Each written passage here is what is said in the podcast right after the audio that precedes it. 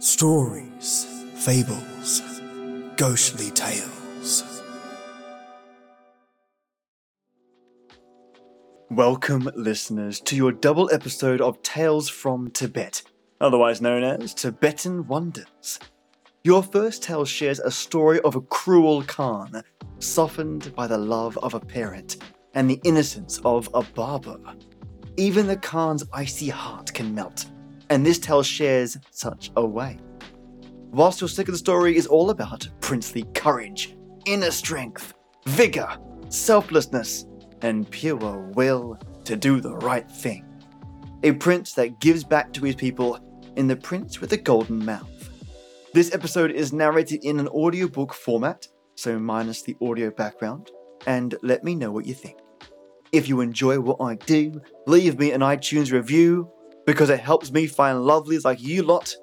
And a shout out to my top five cities that are listening to me right now. I got Stockholm, North Syracuse, Soda Springs, that place sounds delicious, and Lincoln, the place, not the man. Lastly, should you feel like you can support the show, visit my Patreon at patreon.com forward slash SFGT, where you can support me for as much as a cup of tea a month. Alright, mates, so let's jump on in. The Secret of the Khan's Barber. Once upon a time, long, long ago, there lived in the east a mighty Khan. He had broad, fertile lands to rule over and many thousands of faithful subjects. But though he governed wisely and well, the country was filled with discontent, and for a very good reason. Never did the Khan permit himself to be seen by his people, and he even obliged his courtiers and advisers to address him from behind tapestries and never allowed any of them to look upon his face. And this was not the worst by any means. Every once and so often a youth was chosen from among the people, and was taken to the palace, where he was dressed in gorgeous attire, and then led into the presence of the Khan. There, he was bidden to act as barber and cut the monarch's hair, and after he had done so, he invariably disappeared and was never seen or heard of again. Of course, it was easy to guess that he had been put to death. Needless to say, the fathers and mothers of young men lived in constant dread and hated the Khan with their whole hearts. Yet they had no power to withstand his orders. Now, it happened one day that the Khan's messenger stopped at the house of a widow who had only one child, a fine, handsome lad whom she loved better than life itself. It had fallen to the lot of this youth, Daibang by name, to be the Khan's barber on the following day. But when the widow heard the news, instead of weeping and complaining as others have done, she went at once to her kitchen, for she had devised a plan whereby her son might yet be saved. With great care, she baked some little cakes of rice flour and milk, very light and fine, and tempting to look upon. And into them she kneaded the great love that filled her heart for her son. Then calling him to her, she said, Daibang, on the morrow you must go to the palace to cut the Khan's hair, and after that, what fate may befall you we may not know, but we can very well guess. Then do exactly as I bid you, and my heart tells me you will escape the hard lot that has come to so many others. Take with you these cakes, which I have baked for you with loving care, and while you are performing your duty to the Khan, manage to eat one of them so that he will see you do it. He will then ask to taste one himself, and when he has eaten of it, he will wish to know what it is made of. Tell him that your mother made these cakes, of rice flour and milk, and that she kneaded into them her love and prayers for you. After that, I think he will not find it in his heart to take your life. Daibang accepted the cakes gratefully and kissed his mother. Mwah. And when the time came for him to go to the palace, he set forth with a light heart and high courage. Having arrived there, he was taken at once by servants and clad in rich clothing, then led into the presence of the Khan. With comb and scissors of pure gold, he dressed and cut the monarch's hair, and as he looked at him, he learned the Khan's secret, and why it was that he allowed no one to look upon him and live. And Daibang's mind was filled with wonder. Nevertheless, he did not forget his mother's commands, and managed to eat one of her cakes while he was combing the royal hair. What are you eating? asked the Khan, and Daibang spread out his mother's cakes before him. They looked extremely good, and the monarch at once demanded one to eat. They tasted even better than they looked. And all the rest of the time, Daibang was working over him, the great Khan sat munching the cakes with evident enjoyment. Good youth, he said at length. Tell me, what are these made of? For I must have my royal cook learn the art and bake me such goodly cakes daily. Never have I tasted anything better. Sire, replied Daibang, these are very simple cakes. They are made of rice flour and milk. My mother baked them and kneaded into them her love and prayers for me, her only child. After that, Khan remained silent for a long time. When at last Daibang had finished his work and begged leave to retire, the Khan turned and, looking steadfastly at him, said, Young man, the love that your mother kneaded into those cakes has entered my very soul, and I cannot bring myself to give the order for your execution, as I have done these many times with lads like you. You have learned my secret, and for that reason, you should die.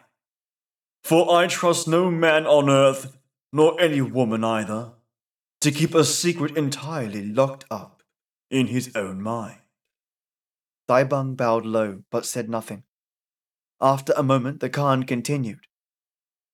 In truth, lad, my love for you grows, and I am minded even to trust your word and let you live. Will you promise, by your mother's love and by all else in the world, that you consider holy, not to breathe to any man or any woman the secret concerning me that you have learned this day? And will you promise also to tell no one in what manner your life was spared? Solemnly and in all true faith, Daibang knelt down and promised to keep steadfastly these two things, as long as he lived. With that, he was dismissed, and servants were ordered to load him with presents and conduct him home. Great was the wonder of the people in the village when they learned that Daibang had returned unharmed from the palace, after having acted as the Khan's barber. They came in crowds to the widow's cottage and demanded eagerly how it was that he had escaped. And what the Khan's great secret was, anyway. That he should refuse at any time to be seen by his people or to let those live who had once set eyes upon him. But to all their questions and wonderings, Daibang said never a word. That night his mother, too, besought him to tell her just how he had fared and about the Khan's secret. But he only said to her, Mother mine, ask me no more. Your cakes work the loving magic you foretold, and I have escaped death. But I have given my word of honor that I will tell no human being, not even my dear and faithful mother, the secret I learned while I was cutting the Khan's hair. So the days and weeks and months passed by, and still every once in so often a fine young man would be chosen from among the people and taken to the palace to trim the Khan's hair, after which he would be put to death. Not one escaped as Daibang had done, and still the people came to the widow's cottage and entreated Daibang to tell them the monarch's secret. Now, he was a tender hearted and a willing youth, and he yearned most earnestly to break his promise, more especially when mothers and fathers besought him with tears and prayers to tell them how he had been spared, so that their sons might live also. At length, so great was the strain of the secret on his mind and heart that Daibang grew very ill. Doctors came to him from all parts of the country, and his mother nursed him with tender care day and night, yet steadily he grew worse and worse. The lad will die, the doctors said to his mother. He will surely die unless he breathes forth the secret that is resting so heavily upon his mind. But Daibang remained faithful. I, I, I have promised, by my mother's love and by all else that I call holy, to tell my secret to no living being, and I will die rather than break my word. So the doctors all departed, saying there was nothing further they could do. That night the widow devised a plan. Sitting beside her son as he lay restless and tossing on his bed, she said, Daibang, my child, hearken to me that you may live and not die. I have a plan whereby you may keep your promise to the Khan and yet rid your soul of its heavy secret. Take courage, hasten, and get strong. Then go forth alone into a far desert place.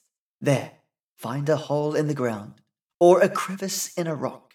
And when you have put your lips down close, speak out the whole matter that is weighing upon your heart. So shall you keep your promise and yet find relief for your soul and live. This advice seemed good to Daibang, and so encouraged was he by the hope of ridding himself of his secret that he straightway began to mend. In a short time he had recovered strength enough to start forth and carry out the suggestion of his mother. He travelled many miles from home and came at length to a desert place full of rocks and sand, far from every sign of human dwelling. And in the middle of this waste land, he found a deep, dark hole. Kneeling upon the ground, Daibang put his lips close to this hole and whispered all his secret. Three times he told it, and then he arose, feeling light-hearted again and well in body and mind. Now it happened that in this hole lived a marmot, very old and clever, and he heard and understood Daibang's words, and knew it was the great Khan's secret he was telling. Being an in being an idle, gossipy fellow, he repeated it all to his friend Echo. And as Echo always repeated everything he heard, whether secret or otherwise, he soon told the wind, and the wind bore the Khan's secret far and wide over the land, and back at last into the palace garden, where the Khan himself was sitting. When the monarch heard the wind whispering about his secret, he was filled with rage. Truly, the whole world must be talking about my secret, if even the wind bandies about it. I did wrong to spare the life of that fellow Daibang, and tomorrow, before sunrise, he shall die. So it came about that Daibang was arrested that very day and dragged to the palace by rough soldiers. He was thrust at once into the private council room and there found himself alone with the angry Khan. Did I not say that no man on earth could keep a secret faithfully? He cried sternly to the lad. And you, though I loved and I believed in you, have betrayed your trust. For the very wind that plays in my garden is whispering of that which none but you could tell. Speak now, if you have aught to say in self defense, for tomorrow, at daybreak, you shall die. Daibang had been frightened and confused by the rough handling of the soldiers, but now, hearing of what he was accused of and knowing that he had done no wrong, he took courage and told the Khan honestly and without restraint all that he had done. Indeed, sire, said he at the end. No human being knows your secret even now, and it was only to save my life and because of the prayers of my mother that I spoke it into a hole in a desert place. The Khan was touched by this story. His anger vanished, and he felt again the love in his heart for this faithful lad, which he had felt first when he had eaten of his mother's cakes. They talked a long time together, and the end of it all was that Daibang was made the Khan's chief counselor, and he and his mother lived thereafter in high state and luxury at the royal palace. You may be sure Daibang and his clever mother were not long in devising a way of hiding the Khan's secret so that he could go abroad among his people like other kings. And never again was a young man chosen to cut the Khan's hair and afterwards be put to death. That service Daibang kept for himself and remained the Lord High Royal Barber to the end of his days. But what was the Khan's secret? demanded the prince when the Siddhi had finished his tale. Oh, that, said the Siddhi was very simple. Haven't you guessed it yet? The Khan had ears that were large and pointed like the ears of an ass, and he was frightfully ashamed of them. But the widow made him a tall velvet cap with lappets that came down over them, and after that he felt perfectly comfortable about himself. Of course, such caps became the style in the kingdom, and I believe they are worn in the East, in court circles, this very day. But I have tarried long enough. My heart yearns again for my mango tree in the cool grove beside the garden of ghost children. Farewell, O prince. Since you have again broken silence on the homeward way, you have no longer any power to hold me. The shame and remorse of the prince at having failed again were pitiful to see, but knowing that tears and self accusation were of no avail, he turned around and set off at a smart pace after the disappearing form of the Siddhi Goodbye, silly prince! I have a story in mind, said the Siddhi as he journeyed once more in the magic sack on the back of the prince toward the cave of the master Nagarjuna. A very ancient story of a king's son as faithful and as wise as yourself, my friend. Come now, would you like me to tell it? The prince nodded his head, resolving within himself that on no account whatever would he open his lips this time to comment on the story. So the Siddhi began at once. The Prince with the Golden Mouth. Many, many years ago, there dwelt in a far country a Khan who was great and good and dearly loved by his people. Yet no one in all his kingdom loved or admired him so much as did his faithful wife and young son. Truly, there never was a happier, more affectionate family. The three shared their joys and sorrows, their cares, their pleasures, and their secrets, and indeed one was scarcely ever seen without the other two. Now, the Khan and his family and the whole kingdom had in common one great sorrow. The country was watered by a clear, broad stream, and unless this flowed full and strong all the year, the land dried up, there was a great famine, and the people died of hunger and thirst. At the source of this river lived two serpent gods, hideous monsters, and as evil as they were ugly, and every year these frightful creatures demanded a young man or maiden whom they might devour. Unless this desire was speedily fulfilled, they stopped the water at the head of the stream, it dried up, and the people began to suffer and then die. Many and many a time had the Khan and his counselors talked of the matter the whole night through, scheming, planning, wondering how they might save the young people of the land from this dreadful fate, but all to no avail.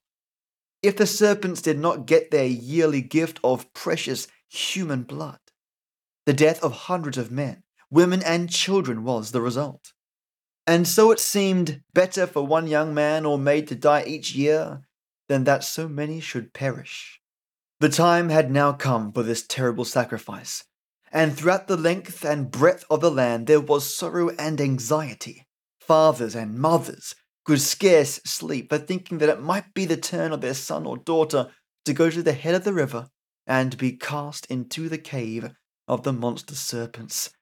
Nowhere was there more unhappiness than in the family of the Khan, for he grieved for each lad or lass as if each were his own child.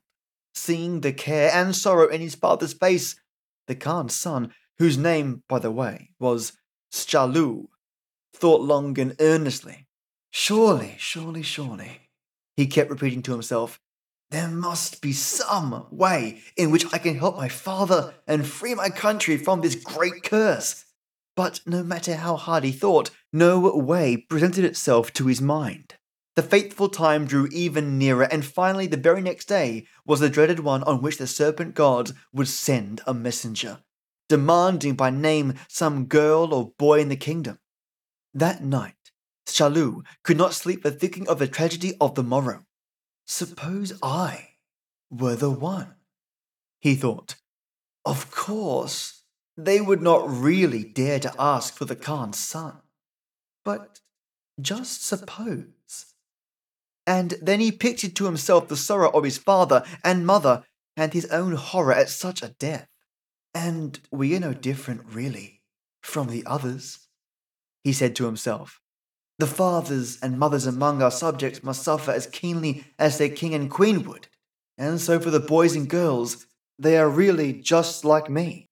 All at once, Chalu sat up in the bed and stared into the darkness. A great idea had entered his mind. I will go to these terrible serpent monsters myself. I will offer myself to them.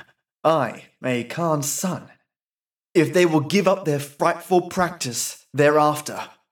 There was little sleep for Chalu after he had made up his mind to this deed.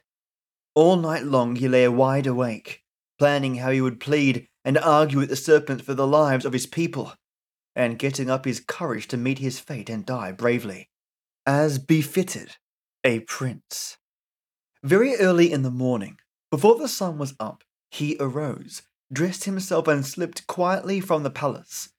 He had not gone far before he was startled by hearing a step behind him, and turning around he saw Saran, a faithful friend, following him. Now, Saran was a boy of his own age, who had been brought up at the palace with him, as his servant and companion, and he and the prince loved each other as brothers. Oh, my master and friend, forgive me for having followed you. I have seen your trouble and anxiety these many days, and when you started forth alone this morning, some ill might befall you. At first the prince was much annoyed that he should have been discovered, but as he looked at Saran, he suddenly felt relieved to have a friend near, and he opened his heart and told all his plan of self sacrifice. He feared Saran would entreat him to give it up and go home, but his friend listened in silence to the end, and then said, Chalu, your heart is noble as a prince should be. I cannot urge you to give up a deed so truly glorious. Only I beg you, and I will not be denied. Let me go with you and sacrifice myself also, for life without you would be much worse than death. And mayhap if two of us give our lives, the serpents will be the more willing to leave our people in peace hereafter. The prince tried to dissuade his friend, but Seeing it was of no use, he soon stopped, and the two lads continued on their way together toward the head of the stream. As they approached the cave where the serpents dwelt, they went slowly and softly, for they were minded, if possible, to get a good look at the monsters before they allowed themselves to be seen. Creeping up amongst the bushes by the side of the river, they soon came to an open through which they could peer, and there, seated on the bank, they saw the two horrible creatures. One was a long, thick, dragon like being, covered with scales of tarnished gold. The other was smaller and apparently younger, and the scales on its back were as green as emeralds. They had neither seen nor heard the two lads, and in a moment the golden one began to speak. It is strange, brother, that these people are so ignorant and so faithful. They cannot very well help themselves, can they? They know that if they fail in this sacrifice, we will dry up their stream, and they will all perish. True. But after all, it would be so easy to kill us if they only knew how. But have they not sent armed soldiers against us in times past? And have we not routed them all and slain them? Of course, swords could not hurt us, but if they only knew enough to come out against us with thick oak stars, one well aimed blow on the head from such a weapon would finish us. But luckily, they don't know that. And are far too stupid ever to get it. So we are perfectly safe. And then. chuckled the big golden monster, writhing the folds of his long body comfortably about him. to think what a man would gain by killing us. My head, cooked and eaten, would not only make a delicious meal, but it would give the eater power to pour forth gold from his mouth whenever he wanted to. And if anyone ate my head, Said the green one, also chuckling. emeralds would come from his mouth whenever he so desired. Luckily, the stupid mortals will never know. Chalu and his friend had heard enough. Trembling with excitement, they crept away from their hiding place, out of sound and sight of the serpents, and then fell to hugging each other for very joy of their discovery. They lost no time in making for themselves huge oak stars, and armed with these, they walked back to where the serpents still sat lazily, talking together on the bank of the stream. With a shout, they leapt from the bushes upon the unsuspecting monsters and attacked them. The fight was short and sharp. The great creatures turned upon the two boys viciously and lunged at them with their hard metallic heads, but the lads dodged skillfully and brought down blow after blow upon their enemies until at last they lay motionless and quite dead. Now, said Prince Chalu, leaning on his staff and breathing hard, we must build a, a fire and cook ourselves a meal, and if the serpent god spoke the truth, we shall then be rich for the rest of our lives. With their knives, they cut off the heads of their dreaded enemies, and having built a fire of twigs, they cooked them well and then ate them. Chalu ate the golden head and declared it delicious, whilst Saran said that he had never tasted anything quite so good as the emerald green head. Hmm, let us see, said the prince when they had finished. How well the charm works. I wish that my mouth would pour forth gold. And scarcely as he had finished speaking before a rain of bright gold coins fell from his lips, and the boys gathered them up in big handfuls and stowed them away in their pockets. now let me try, said Saran. Immediately, emeralds pattered to the ground in great profusion. What fun! Said Saran, gathering them up. Now let us hasten back to the palace and show your royal father all that we have accomplished. No, don't let us go home yet, said the prince. One adventure is but a stepping stone to another, and I am minded to travel a bit and see what fortune we may meet by the way. With this marvelous gift of gold and emeralds, we should surely come by some strange and interesting experiences. To this plan, Saran readily agreed. The two set forth with merry hearts, and finding an unfamiliar road, followed it. They knew not whither. All day long they travelled, meeting many wayfarers, but finding nothing in the shape of an adventure. In the late afternoon they reached a palm grove whence came shouts and cries and signs of great commotion. Hurrying towards the scene of the disturbance, they beheld half a dozen lusty boys fighting most brutally. Here, young fellows, cried the prince. Stop that at once and tell us what you are fighting about. But the boys paid no heed to him at all. Stop right there, cried Chalu again, shouting to make himself heard above the din. Stop, and I will show you a marvel the like of which you have never seen. Hearing this, the boys ceased fighting on the instant, and all turned and stared at Chalu and Saran. Marvel, did you say? exclaimed the leader scornfully. You can't show us a marvel greater than the one we've got right here. Have you something wonderful too? asked the prince. Well then, let us make a bargain. If my marvel is greater than yours, you shall give me yours, and if yours is greater than mine, I will give you each as much gold as two hands can carry. Hey! cried the boys, delighted. Let us do it. They all gathered around in a circle, while their leader picked up from the ground a torn and battered cap. This is what we were fighting about. For each of us wants it for himself. This is a magic cap, and whoever puts it on remains invisible until he takes it off again. Show us a marvel equal to that, if you can. Softly uttering a wish for gold, the prince opened his mouth and immediately a great rain of coins tumbled to the ground. The boys fell upon them greedily, shouting, snatching, and fighting. Come, these boys are not worthy of owning such a treasure as the cap, and besides, my marvel is greater than theirs, so I am entitled to it. He caught up the ragged cap, put it on his head, and grasped Saran's hand.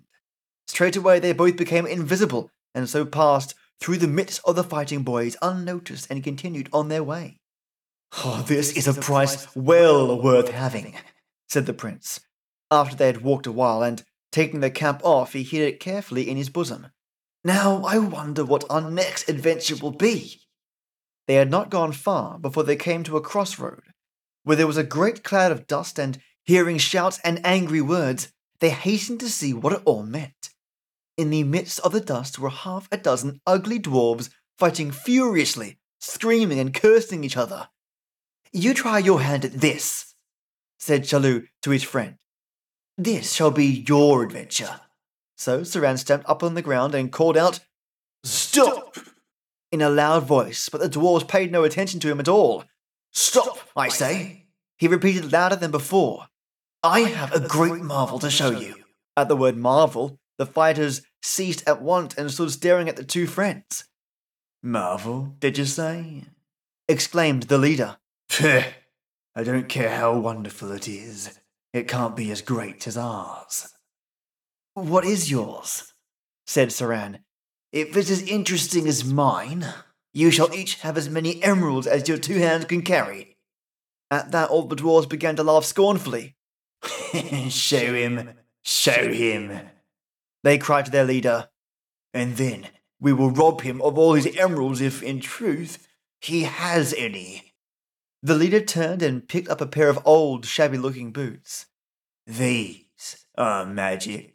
And if anybody puts even one of them on and makes a wish to be in any place under the sun, he will find himself there in the twinkling of an eye. That is indeed wonderful. And here is your pay, but in sooth, you deserve neither boots nor emeralds. Then, to the great astonishment of the little men, Saran, uttering a wish for emeralds, opened his mouth and poured them forth, a great stream of glorious green gems.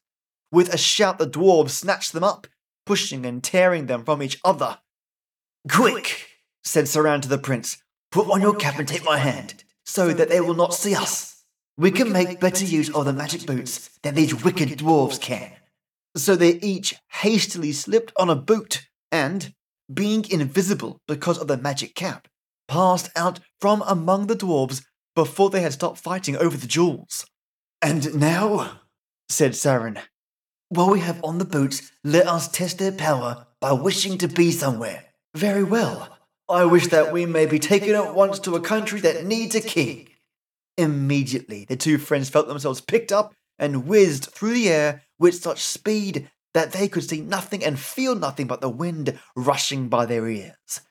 Then they were put down gently upon the ground and found themselves in a strange country. Soon they saw a great procession of men, women, and children advancing toward them, and at their head walked an old man with snowy beard and hair and clad in long white garments. The people came straight up to the prince and Saran, and there halted while the old man addressed them in eager, trembling tones. You are the strangers, and we are seeking strangers. I pray you, can you show us a magic sign, whereby we may know that you are not as the other mortals are? Indeed, said Prince Chalu.